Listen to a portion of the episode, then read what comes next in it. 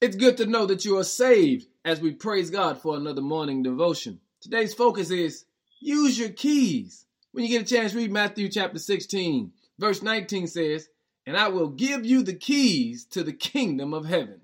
Whatever you forbid on earth will be forbidden in heaven, and whatever you permit on earth will be permitted in heaven." Family, it's a tragedy to see someone who is saved walking around defeated, because God has given us the keys. What does that mean? To be given the keys to the kingdom simply means to be given access to the Lord.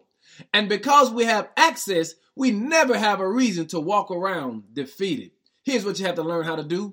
Use your keys, because you and I cannot stop the devil from attempting or coming at us or even trying to interfere with what God has purpose for us to do. But what we can do is use our keys to such an extent that he can never have power over our lives. In other words, he can't control your thoughts, he can't control your heart, and he definitely can't control your actions unless you allow him to. Here's what you have to learn how to do.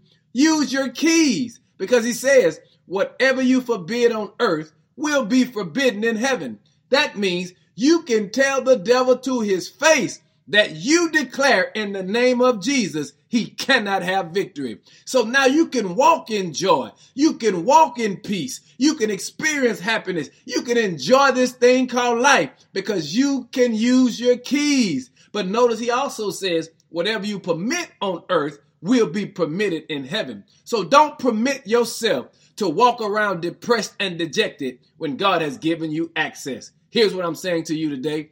Bless yourself and use your keys and give God some glory. In Jesus' name, amen.